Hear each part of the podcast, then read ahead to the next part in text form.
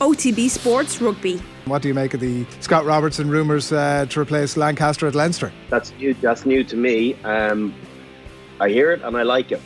Subscribe to the rugby stream on the OTB Sports app now. Monday Night Rugby on Off the Ball. With Vodafone, main sponsor of the Irish rugby team. We all belong to the team of us. Now then, plenty to catch the eye across the opening weekend of the Heineken Champions Cup. Very happy to say, Rory O'Connor of the Irish Independent here in studio. You're very welcome. Thanks, Joe. And Fiona Hayes, Grand Slam winner, is on the line. Good evening to you. Good evening, Joe. How are you? Great. Let me try and sum up that opening weekend a touch. So we started on the Friday. We had London Irish 27, Montpellier 32 Friday night. Uh, London Irish red card swung that game. 26 unanswered Montpellier points got the job done. Uh, this is London Irish's uh, first Heineken Champions Cup appearance in 11 years, and there were desperately uh, poor crowds. Ron O'Gara tweeted during the game, must be the first time ever that the opening game of the European Cup is played in a mostly empty stadium. Desperately sad to see. Uh, things did pick up though across the weekend. So that was an away win for Montpellier. Of the 12 matches, we had five away wins, the most eye catching being Leinster in Le Havre against Racing, 42 10. Exceptional. One of the other away wins, and you were both there, was Toulouse 18 13 at Thomond Park. Worth a mention as well on the South African contingent two home wins and one away defeat. So Sharks and Bulls, they beat Harlequins and Lyon. At Stormers were away to Clermont and they lost 24-14. So uh, the two sides who were at home at the weekend are away in round two. So we'll see what the turnaround is like. And then unforeseeable scoreline of the weekend: Sale 39, Ulster nil, which we'll come to, and uh, La Rochelle who come to Belfast next, defending champions 46-12 winners against Northampton, who Munster will play next. Have I missed anything glaring there? No, I just hope Fiona was on the far side of the Munster match than I was, so she can talk about what happened on that, that side of the pitch, and I can talk about what happened on my side of the pitch. well, let's work our way uh, backwards then. So Munster 13, Toulouse 18, extraordinarily atmospheric fog quickly became pain in the backside fog. There was a moment on BT where Ryle Nugent, after a clearance kick, said, "Honestly." I'm not sure where it's gone. it wasn't actually so bad in the press box because we had we were on the side, the far side of the cameras. So when we had we have screens, so when it went to the far side, you could watch on the TV. Whereas Ryle was on the same side as the as the cameras, so he didn't have that luxury. So we had a fair idea what was going on, but it was pretty extraordinary. I mean, you know, it was a it's been a crazy couple of days of weather, and I think it really added to. Um, I mean, it didn't add to the viewing experience in any way, but it made it very unique and very. Um, I, I really enjoyed it in in, in some ways. Um, and there was a proper. Ugo Mola came into the press box, and my French is only okay. And he, what he said was, "This wasn't a Champions Cup match. This was a European Cup match. This was two big teams from the the old competition in the conditions that they were." You know, there's games taking place in the South African summer in the same tournament. It's quite, it's quite bizarre. As an aside, because Dupont in advance of this match had similar comments about, well, this isn't the European Cup anymore. And then Ugo Mola, as you said, well, that wasn't a Champions Cup match, it was a European Cup match. Mm.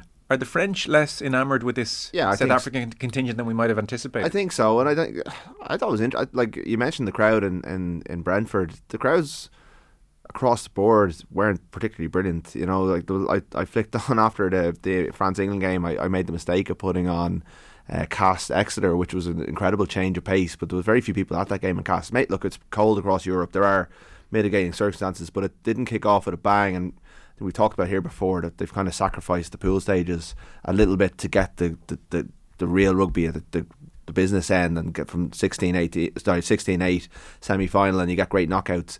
Um, I think the South, the French will need to be convinced of the South Africans' merits but I think we all were like that a little bit at the start of the URC, and after a while, we've all come to to not maybe not maybe I can't speak for everyone. I know Keith Wood wouldn't agree with me; he doesn't particularly like it. But I, I think they've added an awful lot. I think they will add something to this competition as well. Um, but they were right in terms of what I where I think there's an issue is that it's a points race and there's games taking place in such radically different um, conditions, and the Irish teams, the Scottish teams, the Welsh teams, and the Italian teams cannot play against South African te- teams and in those conditions because we're in the same conference because we come from the URC whereas the English and French they might lose in South Africa but they've better chance of picking up points. So it's, it's a maybe it's a minor point but when it comes down to it in the end of the day there was no bonus points really on offer. No no one was getting four tries in Thomond yesterday. That is an outstanding point. I've heard no one make that point. It was Rare's wonderful job.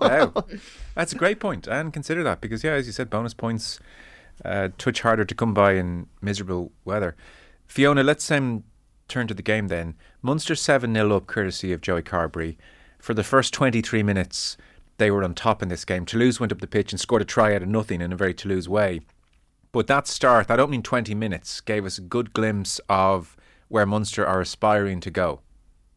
Yeah, spot on. I'm just about thawed out here now, um, Joe. I'm still I'm still in Limerick. I didn't even get back to Cork yet. But look, um, very exciting rugby. The first 20 minutes, the crowd were were on their feet. I was up in the West Stand, everyone was cheering. It was really exciting. It was a, a type of a, attacking play that we've seen glimpses of, and definitely for the first first half in particular, I saw maybe the last pass or wasn't going to hand or or people weren't given that last pass when it was on, but it was probably the the most exciting attack and start to a game I've seen Munster um, do in, in a long time. And it really, really was um, exciting. I think people might have thought that Toulouse were asleep, but I, I just thought Munster looked after the ball really, really well in that opening, in the opening 20, 25 minutes. Rowntree said afterwards, Fiona, I thought our attack showed massive signs of improvement. And uh, Alan Quinlan mentioned this morning on the AM show, for instance, Toulouse, uh, like France, they can kick more than you think sometimes. They kicked 36 times to Munster's 22. So that Munster back three, Fiona, they tended to run the ball more often than not it's probably look. Haley was absolutely outstanding.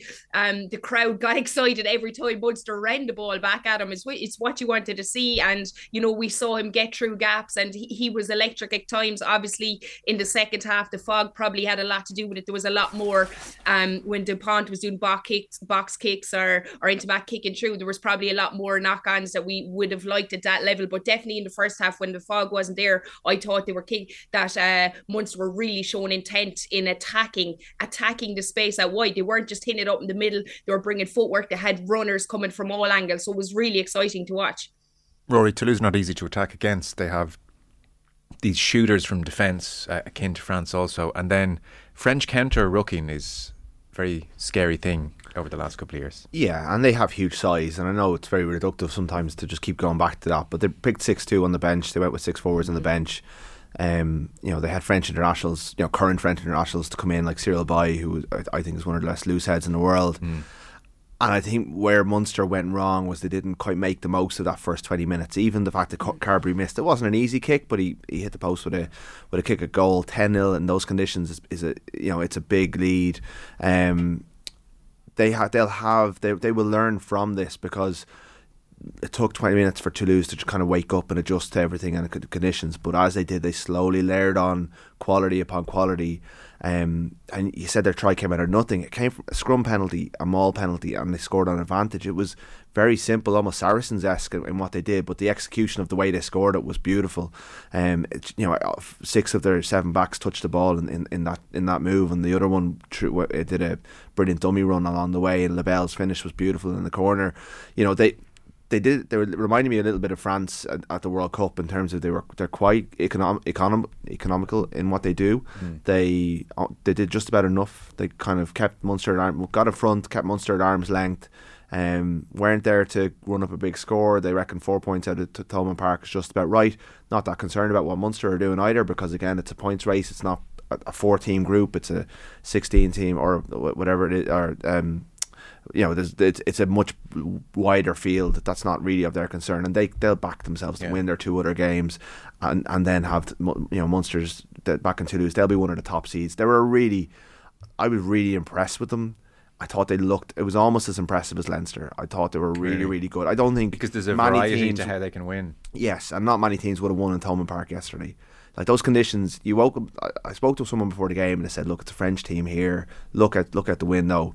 Not for me today. That, I know it's a cliche, but it does happen, and we've seen it across the weekend. They didn't do that. Yeah, they turned up, and they turned up really, really well. It took them a while to get going, and their defence, their counter rucking that you talked about, um, and their execution when they got chances they took them they were I thought they were really impressive and I I don't think it's any shame for Munster at the stage of development they are to lose to them I think most teams will lose to Toulouse this season I think there's only three three or four teams that will win this tournament and I think we're already seeing who they are uh, Rowntree, I, Fiona said. Sorry, jump in, jump in. Yeah, no, just on that as well. I think um, I think uh, Toulouse had four turnovers. Munster had no turnovers in the whole game, so it just shows, um, you know, exactly how clinical Toulouse were at ruck time, and obviously they they really attacked. They picked and chose when they attacked that Munster ruck and got more change in the second half off the referee. Um, but it was definitely you could see them their intent and how they played, and especially they they their defense was excellent, their line speed. But when they when they went after that Munster ruck ball they really piled everyone in and and got the change from that. Yeah, for sure. Rowntree said afterwards, I was just going to say, Fiona, it came down to power, their maul versus mm. our maul ultimately, and the two Toulouse tries came ultimately off maul in the end, a phase or two uh, later from five metre lineouts, and there was that decisive moment, and I wonder if you felt it in the stadium, that decisive moment in the second half where it's 10 10 at the break and Toulouse scored that try off the maul to go 15 10 up. And then in 47 minutes, so just a handful of moments later, uh, Munster kick for the corner, and the maul is really well defended, and it's a turnover. And then there's a big turnover two, three minutes later, again for Toulouse in their own 22. That felt watching on TV like a very decisive passage, and I don't, I don't like if if Thomond was going to catch fire it would have been mm. Munster would have mauled over there, and there would have been a sense of one of those days. For me, I almost I half thought to myself that could be that already. It, it just felt so um, psychologically uh, significant for both sides. Yeah, it was. It was huge. It was huge for them. And you can almost sense it in the crowd. It kind of quietened them down for 10, 15 minutes as well. Um, it was a massive moment. And I think, especially the defense of that maul, they really they got the ball, they got in there and they were they're absolutely jumping for joy when they when they got that turnover at that time. So I think that kind of you could see the Munsters players heads down. Obviously they have to get on with the game and it was still early enough in, in the second half, but there was absolute huge moments that that went Toulouse's way and another day they could have gone Munster Munster, but the their maul was just so powerful. The way they shifted Munster around. We talked Joe the last time, uh, you know, when we were at South Africa game, we are talking how the the defense had improved from that Ulster game. Munster still were nice and tight, but it was just how Toulouse manipulated. They they were able to find the change. They were able to find the space and and just went with it when they got it. So you can just see how power game really came into play, and Munster didn't know what to do with it. Obviously, they didn't directly score off them all, but they th- that's essentially where they got their goal for forward ball for those tries. There's quite a lot of positivity around this Munster defeat, Rory. And I'm curious if you think that's because expectations have been so dampened over the last 24 months, or if it's because we've seen some green shoots here. Well, I suppose that, you know, September and October were so bad that we're seeing progress week on week for this Munster team. And I, even when we were being heavily critical of Munster in, in that period, I don't think I I ever thought that this coaching team was a wrong coaching team necessarily. I, I, I always thought they had time to get it right. It's just you can't lose to the Dragons and you can't be losing to Cardiff. Was it Scarlet or, Cardiff in the in the first couple of weeks? Cardiff. You can't like these are games Munster. Like Munster, what losing to Toulouse in a narrow game like that when you could see clearly why they lost the game. Yeah. That's that, like that's okay. Like you know, in especially the, with drawing with Toulouse a few months ago. But Toulouse in that game where I think running on fumes to a degree, and we saw them the following week come up short. You yeah. know, and and look, the, I think what Rowntree and Co are dealing with as well are they're dealing with a squad that's not theirs. They've like they've, they've got two overseas signings. So your your overseas sign, you saw Charlie Ngatai, Jason Jenkins, and Michael Alaalatoa all contributing massively to Leinster mm. on on Saturday. J, J, sorry, um, RG Snyman is just injured all the time, and, and they've never really been able to get him onto the pitch uh, at all. And they re-signed them, and that was a decision they made maybe they'll get him on the pitch. Maybe they'll lead him to glory. At the moment, it still looks 50-50. Um, you know, South Africa are already worried about him for the World Cup, so that is a piece of business they made, and they're living and dying by living and dying by that decision. But it was a decision not made by Graham Rowntree, and Malakai Fekitoa was signed, and they don't play him in the big games. He's fit, but they didn't play him. They picked Rory Scannell, so they're not getting value from the players that they've signed. So what Rowntree can't be blamed for that because he didn't sign those players. Munster as an organisation signed those players.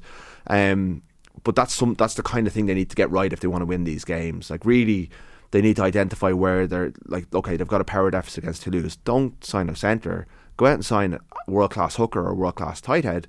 They've managed, like John Ryan started and played very well and has played well. I mean, they only signed John Ryan because they had a couple of injuries and Wasps went bang. They let him go last year. Yeah. Like they're kind of they're muddling along. They're doing the best with what they have, but what they need to do is empower Rowntree or or give Rowntree some support in terms of squad building in future seasons. But at the moment, what he's doing is he's making the best of what he was given. He hasn't constructed this, I think. So I, I'm sympathetic towards that. Okay. I think the way they approached it, the way they showed a cleverness in how they attacked, they pulled Toulouse apart. I thought there was a template there that if they can keep refining it, they can beat these teams in the future. But it, it's year one. They've broke. They've gone from a very different style under Van Graan, which wasn't getting them anywhere, and they're rebuilding with a, a, a good young coaching ticket. You know, an outside coach being supported by two um, former Munster players, three Munster, former Munster players. A guy, you know, the outside coach has bought in. I would say to the identity more than I would have said Van Graan has. Although Van Graan threw himself into Munster, but he always seemed like a cold character. Whereas you can see how much it matters to Rowntree. So I think all of these things are lending to a more sympathetic treatment of this defeat. And also, last season you only needed eight eight points to get out of Pool A and seven points to get out of Pool B. If they beat Northampton home and away, which they're well capable of doing, and, and on the basis of what we've seen in the South Africa, Connacht, Edinburgh, and Toulouse games, they should do. Then they're in the quad, then they're in the last sixteen, and they go to Toulouse trying to get as good a draw as they can. No one thinks Munster are going to win the Heineken Cup this year. I don't. I, I don't think. I think that they could go on a run any on any given year.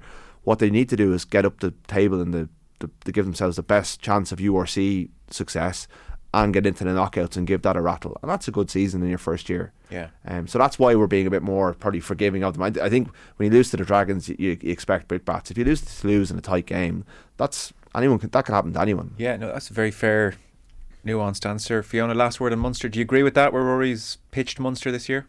Yeah, hundred percent. I think um they're going to have to have a look at obviously going after a tight head like Rory said. I I know they were talking about maybe getting John Ryan to stay on, but I think there's talk of him going over to the Waikato Chiefs. So look, that's an area that they really need to tighten up. And if they can get a big tight head in there and a couple of bigger guys around around the park, I think it will make a huge difference. But that's for next year. I thought they were good throughout the game. The only thing I suppose that they might be disappointed and they'll have to clean up is is towards the end of the game. They actually had a chance or two to get back up the pitch and were a bit sloppy at ruck ball. It spilled out a couple of times. Um, Toulouse were able to get a couple of penalties, so they need to tighten up that and I suppose get that 80 minute performance. And I definitely think they will will go over to Northampton feeling very positive next week.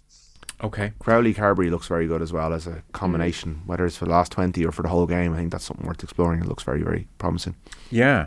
I mean, you would think the likes of Crowley, Carbery, Casey, if they're sitting around having a cup of coffee, should, and if they're not saying it to each other, each other must be thinking, like in 14, 15 months' time, the 2024 Six Nations, we should all really be in the mix. And, you know, if one of us sparks up a relationship with, well, be it Crowley or Carbery with Casey, or maybe all three of them together, minutes together, and like I said, a relationship that bodes well for our Ireland chances. Absolutely. I mean, it could happen before then as well. You're only an injury or two away from being in, the, like, as we saw in November. So that's an important. There are three very important players for Irish rugby in the next couple of years, and in particular for Munster, because I thought Crowley really sparkled when he came on. Mm. But Car- Carbery played well as well. I think he's hitting some lo- lovely form as well at just the right time. So um, there's but pro- again, it's a sign of promise, and there's there's young players contributing to what Munster are doing. Hodnett was quite good yesterday. Kendellen, you know, there are sh- signs of green shoots coming through there. So all is not lost. Fair enough. And do you think, Fiona, for instance, we would have seen Carbery, Casey, and Crowley on the pitch under Van Graan last year? No, you wouldn't have seen it last year, I don't think. Um, but I, I it definitely excited me when he come on. You have those two playmakers there. I have to take my hat off to Carbery. I thought he'd he had a really good game. I thought he controlled things exceptionally well in, in the first half. Obviously, as the game went on, it wasn't um, you know, it was a bit harder for him, but uh, but he got the lads on the front foot and was playing game gain line. And I think that Crowley coming in as 12, you've got your your double playmakers there. It's definitely an option, and Casey as well. So it isn't something we would have seen with Van Graan. We know he liked to pick um similar guys and keep them in that position. Whereas I think this Munster coach and ticket are actually trying up a few things. And we've seen Crowley at 15, we've seen him at 10, and and he came in at 12 and done a job as well. So it is exciting going forward. Okay, well, they have Northampton away next, and Northampton were beaten comprehensively by La Rochelle 42 16. And uh, frankly, I would say the last couple of years have been fairly abject in the Heineken Champions Cup. So uh, I think there's opportunity there for Munster. Ulster, an interesting case. Sale 39, Ulster nil. This was 15 nil at half time. Think the instinct here is to reach for mitigation because this is just so unlike the Ulster we've seen for the majority of this season. Their flights uh, cancelled on uh, Saturday, and so it was back to Belfast very early on Sunday morning. Some of the team to Birmingham, others to Liverpool, reconvene in Manchester. They had no Henderson Cooney or Baloucoune. Dan McFarland said, not ideal preparation, but you do have to get on with it. It doesn't explain why we were 30 odd points behind Sale either.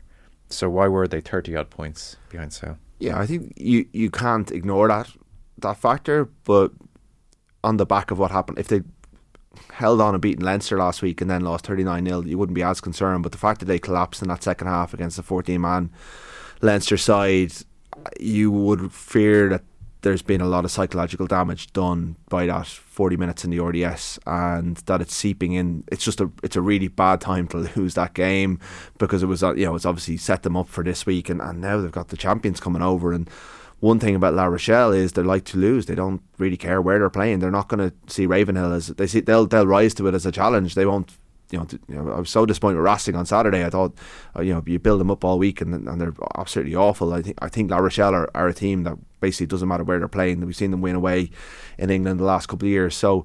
Um, I think McFarland will be deeply concerned, and, and while he can get his URC campaign back on track, a four-game pool stage means you've just no room for error, and, and they have to go to La Rochelle later on in the campaign, and, and they've given Sale a uh, Sale play Toulouse next, I think. Uh, yes, they do. So to, so Sale kind of need to win in Raven as well. So like they're they're they're, they're they've no easy games in this tournament. They've a tough draw, and that would have been a perfect place to go over and get a one point defeat. You know, I I I come back with a bonus point. To lose thirty nine 0 puts you on the back foot right away, and your home game's a difficult one. Yeah.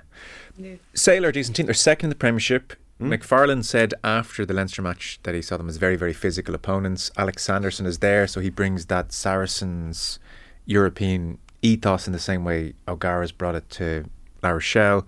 You have the likes of Tuilagi and Tom Curry and Jonny Hill all back from England duty. So, you know, and quarter finalists last year. So they were far from a pushover, but 39 0 is um, is quite something. Uh, what what worried me, Fiona, is Dan McFarland afterwards said, We won't fall into a swamp of self pity this week. I was like, don't even bring that. Why, why even bring that premise up? no, they can't. And you know, Joe, you're talking about um, the disruption to travel, but sure, Leinster had something similar as well. You know, going over as a team. Obviously, it's not ideal, but I, I was actually shocked. The, the morning I, is worse, though, isn't it? It must yeah. be far worse than getting in late the night before. At least you can get to bed and sleep in a little bit. I suppose it's just with that disruption, you know, it's easy to to to look at that and kind of viewing that. Whereas I I, I went back and I looked at the game. I was absolutely shocked at the the scoreline when I saw it. So I, I watched it this morning and yeah, they just they didn't look themselves at all. I I think Sale looked like everything was sticking for Sale. Um, Rob du Preez was absolutely outstanding at ten. He pulled all the strings. He was flicking the ball out the back. He scored a lovely try. Everything just seemed to go right for Sale. But the thing that kind of worried me when I was watching Ulster, which I hadn't seen in the past, they were getting caught a lot on their internal defense. So when the ball was going out wide, um, their connections on the inside were almost sitting back at the rock and not coming up. So it it it could have been through tiredness. I don't know, but they really it, it seemed like Sale spotted this early in the game and they really got change on that internal. They a couple of pops back inside. They were getting great ground through that. Their connections, um, I think they scored off a scrum and and you know, um, we wouldn't have seen like Ulster that before they came up. Their dis- their connection was disjointed and it just went through the Sale, went through the Sale player went through a gap. So look, that side of things was worrying. All very fixable, I suppose, going into the next game. But go, going having La Rochelle coming at you um after that is uh is is not disheartening. But yeah, look, they'll just have to chalk it down to them not being there completely. Like Sale were absolutely outstanding, and and Ulster didn't show up. But it's a huge game for them now next week. They need to be getting, even if it's a, a losing bonus, they need to be getting some points on board at home, especially. One of the quieter departures last year was Jared Payne going to Clermont from as Ulster's defence coach, and I think mm. you know, there's definitely concerning signs in what we were seeing. I only saw bits and pieces of the game, but some of the tries looked like they shouldn't be conceded at, at the level that Ulster are at, and um, he had a huge reputation. He, you know, a lot of the players would have talked a lot about how important he was to their development as players, and, and maybe there's just we're just seeing the kind of transition to, to Jonny Bell coming back. So there's, I I just wonder how Ulster pull this around in time, you know, because it, it's a tough run of games. They, they, this is their real tough run. Like Munster and, and Connacht had tough runs earlier in the campaign, but Ulster have La Rochelle, then they, they, they play Connacht, then they play Munster on New Year's Day. You know, they're into a really tough um, schedule and, and the confidence and belief they must have built up over their first seven games when they won six from seven and ran Leinster close and Ravenhill. Mm. That's gone. Like they're just that's wiped in the last two weeks. It's a massive test for, for Dan McFarland and his coaches to, to turn that around and, and, and for the dressing room. I mean, getting Henderson back could be big if he's if he's okay, but they can't keep relying on that one guy to kind of pull them through. Um, there's got to be more than that. It's uh, it's a huge week in the context of, of the whole McFarland regime and, and their season, obviously. Mm. Yeah, and I have to say, like they are probably one of the more exciting team to to watch in attack, but it didn't fire it at all in in the Sale game. There wasn't really much to watch. We know how lethal McCloskey is. We do him in for some of the game as well, but it just it just seemed their discipline and everything was gone out the window. So maybe they just need to to go back and and and kind of I suppose take a breather. But this, but as I said, with La Rochelle coming forward, coming at you next weekend, it's not the the most ideal game to be going into when your confidence is a bit down. Yeah, I mean, I'm sure you've been in that position, Fiona, as a player, where you're trying to pick up the pieces after a bad performance like that. What's the best way to circle the wagons? Would you would you anticipate they'll get into the nitty gritty of those defensive issues you talked about and, and, and really get you know try and address specifics, or do you almost just say that was such an abomination? Let's just forget about it and go backs to the wall, uh, uh, focus on just basics for La Rochelle? Or what's the best approach in, in that kind of scenario?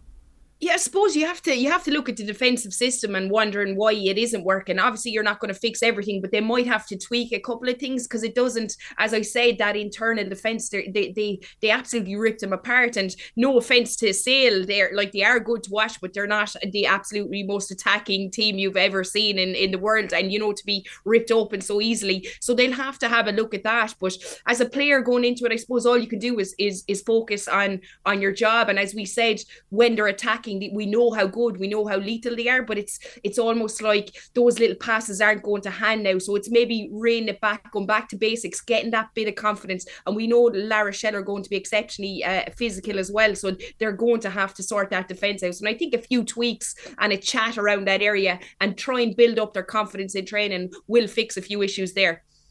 Okay, that makes next weekend very interesting. We're taking a very short break. Rory and Fiona staying with us. Rugby and Off the Ball is with a Vodafone, main sponsor of the Irish rugby team. We all belong to the team of us. Back in just one moment.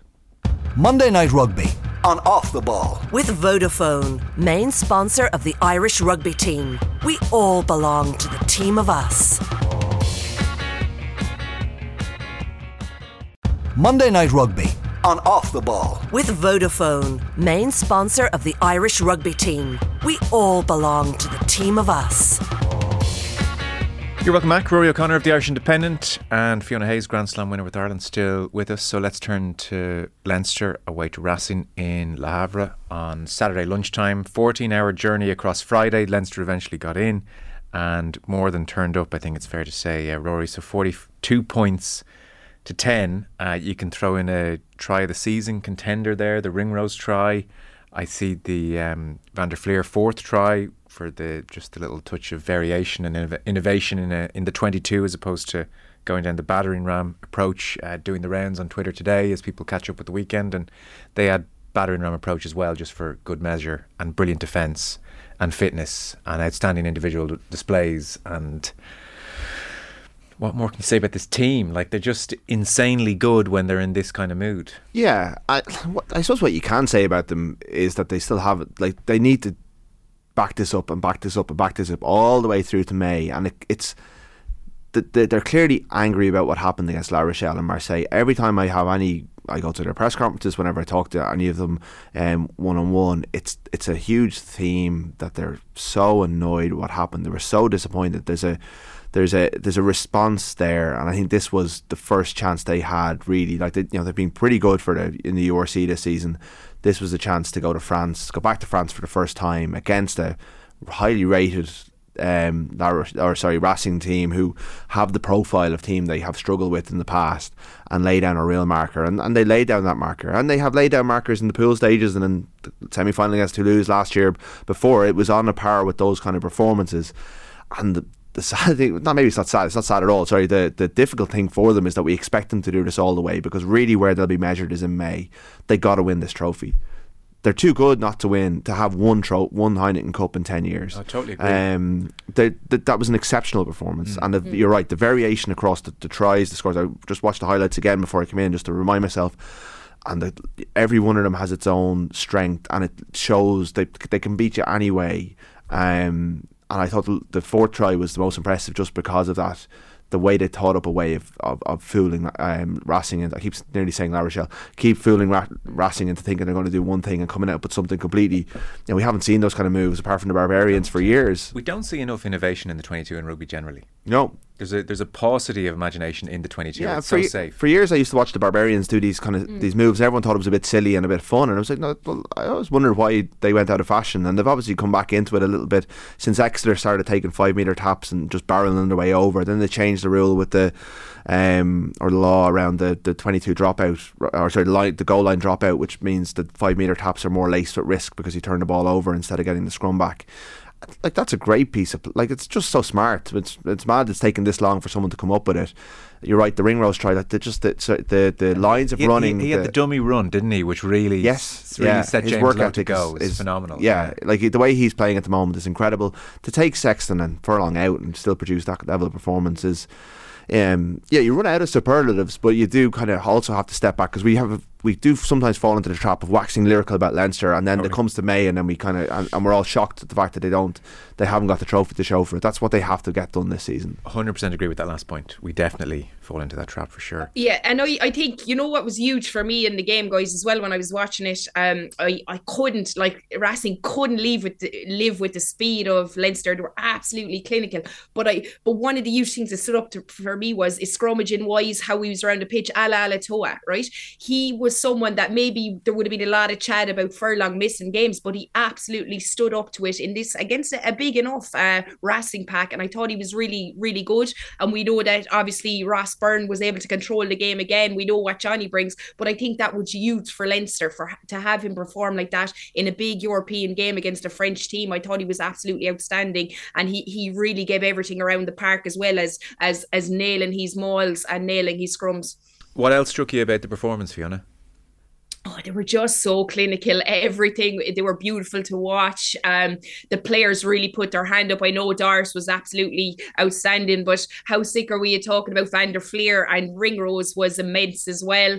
Um, the biggest thing was it was almost like Racing were in shock at the speed that they started the game. You know, we talked about these guys being stuck for 14 hours. A lot of players, a lot of other teams will come off a plane and it'll give you an excuse to have a slow start to the game. Leinster did not do this at all. Their their ruck speed, I, I would imagine, was e- exceptionally quick. Um, Finn Russell, Le Garrec, they didn't know what to do. They couldn't they couldn't keep up with the pace of Leinster, but it was just that accuracy as well. Their their running lines, their passes were going to hand, and the variation, as you said, that uh, that dummy kind of uh, pull back from from the from the quick tap. I mean, you wouldn't you wouldn't expect Leinster to do that because they are very dominant going forward in their carry. So it was nice to see variations and the Ringrose try. I, I, couldn't. I watched it from start to finish, and I watched it again this morning, and I, I really just thought that the players were on form. That everything was seemed to be clicking for them. Obviously, you're going to have days where, where it doesn't click, but I, it just looked like a really, really confident team, and even the subs that came on were were making a big impact as well. Conan, so there's you've guys coming onto the pitch that can come on and make a huge difference as well. And I, I suppose some of the other squads around months or around uh, Ireland probably don't have that same thing, whereas Leinster seem to have anyone on off, and it, and it doesn't really make a difference in how they're playing. Everything is clicking. Just on it, uh, Ross Hamilton, the analyst for BT, who's done a few bits for the AM show, he tweeted this morning that um, Leinster's average ruck speed was 3.09 seconds, which was the fastest across any team in the in the tournament across the weekend. So just when Fiona mentioned it, I remember I saw that earlier. So that just shows the efficiency to it. Like against a, a good forward pack, they were just blitzing everything that moved. It was um, like if you're playing off that quick ball, it must be a dream for a backline to play. Yeah, they're unstoppable when they have access to that kind of ruck speed. And I suppose the point has been when they meet their downfall, they're stopped at first phase and their ruck speed is slowed down, and then Yeah, and, They're and as Racing, fallible as anybody. and Racing played into their hands. I mean, Racing started giving away penalties within the first minute. I mean, the things that- like the Racing looked at the list of things not to do against Leinster and did them all. You know, it was they were like I, I I was really as I said earlier, I was really disappointed in them because I was looking forward to this match as a, as a clash of the Titans kind of affair. And you look at the names on the paper, and you again you, you- you're writing about them all week and how they've changed, and they've got Garrick and they've Max Spring at fullback, these young, exciting young players, and um. They were terrible. They were really shocking. They were and partly They were. because Leinster were so good, and but Le- and Leinster punished them. Like Leinster were almost disdainful in the way they treated them. Like you don't like it was almost like they, they were insulted that Racing had shown up and played that way against them. Yeah. I, I, I like what Jenkins has brought to the back five of the scrum, and I like Mm. Ryan Baird at six as well. I think I, I mentioned before He's that, becoming a um, fixture there, isn't he? yeah, he well he, he can't be a fixture because there's so many good rivals to him, so he has to play well. But he is so athletically gifted, and I think he's getting it now. I think before what you hear about Ryan Baird is that he's a little bit of a different thinker. That he's he's so athletically gifted that he almost took it for granted a little bit. But he's had a, he's missed out on a few big days, and I think he's get he's starting to it's starting to click with him that he's got to back it up. That he can't just get by on his physical gifts.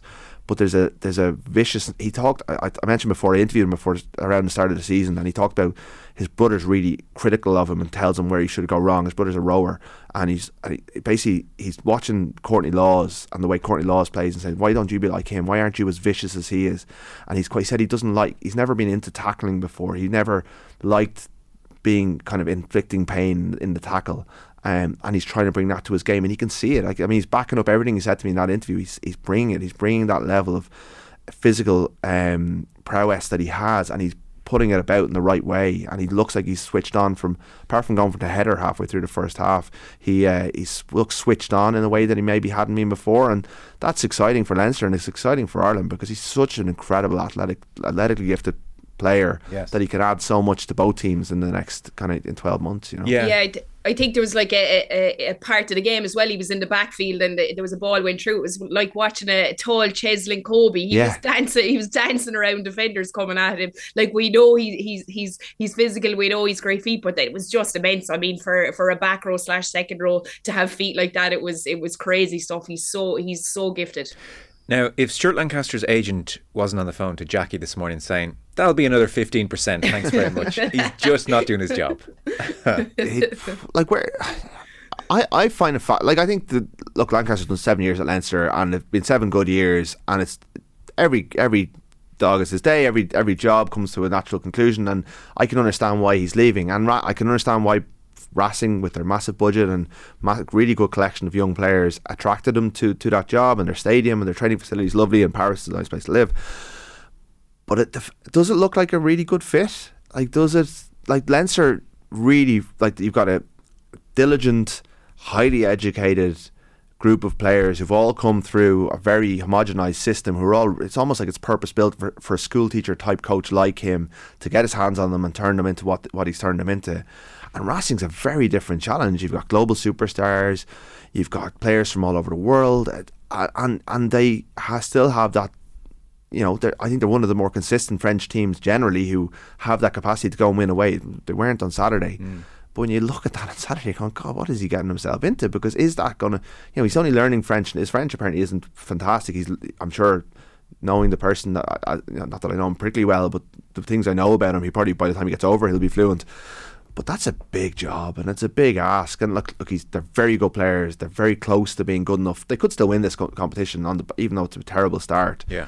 Um, they're definitely going to be in the frame for the top fourteen. But it's a, it's a different challenge. It's a very, it's going to be a really worth watching once he's gone. We don't cover top fourteen as closely, but I think everyone will be keeping an eye on how he gets on with th those players because um, he, he what's worked at Leinster is a lot down to him and a lot down to what Leinster bring to the table as well. It's a lovely combination. Whereas this is a, a much different club and in a much different place than where Leinster were as well. Hmm. I think I think that's so exciting. That's the exciting part for a coach Rory as well is is trying to knit all these characters together. And I, I'm sure like he he was watching the game and and you know they obviously weren't all on the the same sheet playing off the same sheet. They look to be all over the shop at times.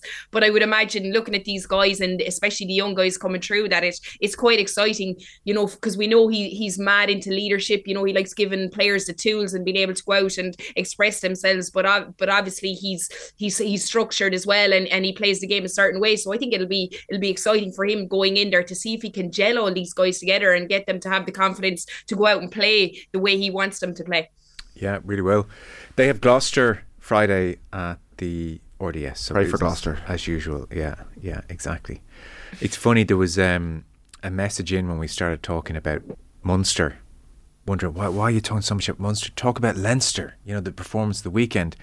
There is this strange, uh, maybe counterintuitive aspect to having debates and conversations like this. Munster are far more interesting to debate because we're trying to figure out where they are and signs of progress or signs of going backwards. Whereas with Leinster, and it's not to do us all out of a job, but there is a degree with Leinster where you could say, listen, we're just going to put a pin in it. We'll come back to you in seven months when again they'll play a semi final or a final. And that's what we need to discuss. And that's ultimately the litmus test for Leinster. And like Leinster fans, no doubt would like us to be having a discussion about whether they could bring, you know, would you bring Jordan Larmour in if Johnny Sexton is fit? Do you drop Ross Byrne this weekend? These they're legitimate questions. They're going to beat Gloucester no matter what.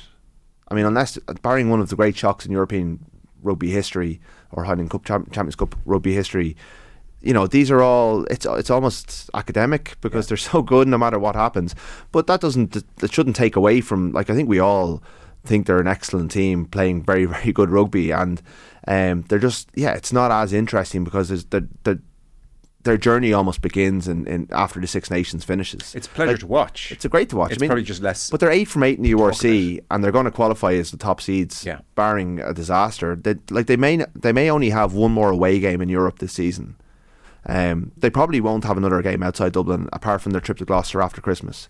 If they beat Gloucester back to back and then do Racing in the last game, they're tops. They're going to be top seeds, like most likely, and the finals in, in Dublin. So like it's set up for them this year, um, mm. and like that's when it becomes very interesting for them when they start playing against good teams but yeah, I, I can understand why Leinster fans would get annoyed by that. But I mean, it's it's it's a good problem to have. It just means that everyone thinks you're fine. You know, it's yeah. you know, it's it, the, the, the issues Leinster have are not really issues. Yeah. Oh, don't get me wrong. I didn't take the message personally. I, I, I, I you always do, Joe. You always I do. understood exactly why we didn't lead with uh, Leinster because they're still really, really good. Yeah. That's the uh, short version.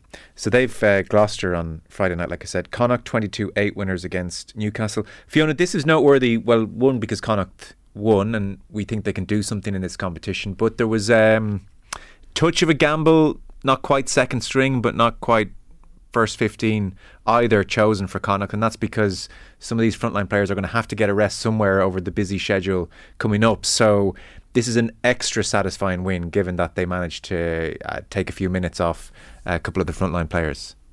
Yeah, that's it. And look, I mean, I, I thought I thought Hawkshaw Hawkshaw got in at ten. You know, we've been talking about him. I thought he he was he was pretty good. We got to see obviously did Prendergast playing, but it was good. I think it was really good, and they'd feel very positive about how the lads played. Paul Boyle is another guy who's kind of been coming back from injury. He wasn't he hasn't been a, a nailed down starter. We know how good he is for Connacht, but he was able to get a, a player to match under his belt again, and you know, thirteen carries with fifty six meters made. So look, these guys um, to watch them kind of go out and, and and change how they're playing and, and have a different team, I think it's it's it's really good for them to to get those guys some minutes under the belt because you know Newcastle obviously you know they're not high up in the Premiership, but still a good t- a good side, and I think Connacht will be happy with their performance. And I thought their set piece went really well as well. Okay. What game are you going to the weekend? I'm at Leinster Gloucester on Friday. Okay. The massacre. Is it going to be one way traffic? I presume. Oh, like sorry, I'm probably being hugely disrespectful to Gloucester and. Uh, just being in Gloucester, by the way, they're going to be. Yeah, I know to be war. Um, just based on going to these games over the last couple of years and the level of performance that Leinster have been able to bring to them, and some of them against Northampton, who you mentioned earlier, are often disappointing. Oh, yeah. But I just can. If I never see another Leinster Northampton game, is, is I've it, seen a lot of Leinster. Is it karma for how good 2011 was that they've all been putrid ever since? I don't know. Yeah, like Northampton, Bath. Wasps have all been over in the last couple of years and gone home with a fairly serious hammering. It was interesting that they picked this to be in the RDS and they've gone for Racing and the Aviva because they didn't think they'd get the ticket sales for for this one before Christmas. So yeah. previously they would have always gone for the pre-Christmas game in the Aviva, but um, like I just can't imagine what it's like to be a Gloucester player this week facing into this. I mean, I'm sure the competitors in there will, will be trying to rise to the challenge, and they you know they need a result themselves, and you know they're all decent players, but Leinster is such yes. a machine at the minute, and they can like the word is sorry the, the the talk from the press conference today is that Sexton could be back and Furlong could be back as well. So why like you know do they throw him in? Do they bring put him on the bench? You'd assume he's gone for his holidays of Christmas like all the other internationals apart from the Connacht lads. So. um yeah, I'm looking forward to seeing them in full flight because okay. it's always a Fiona, very final word to you. Do Ulster and Munster win their games this weekend? Um, I think Munster will get the win away. Um, Ulster, I'm not. I'm not too sure to be honest. Uh, I, I don't think. I think they'll get a, a losing bonus at home, but I, am not sure they'll get the win this weekend. Okay, we'll see how it all plays out. Fiona Hayes, Rory O'Connor, thanks so much, guys. Appreciate it. Sure. Thanks, Thanks, Joe. See you, Rory. Monday Night Rugby on Off the Ball. With Vodafone, main sponsor of the Irish rugby team. We all belong to the team of us.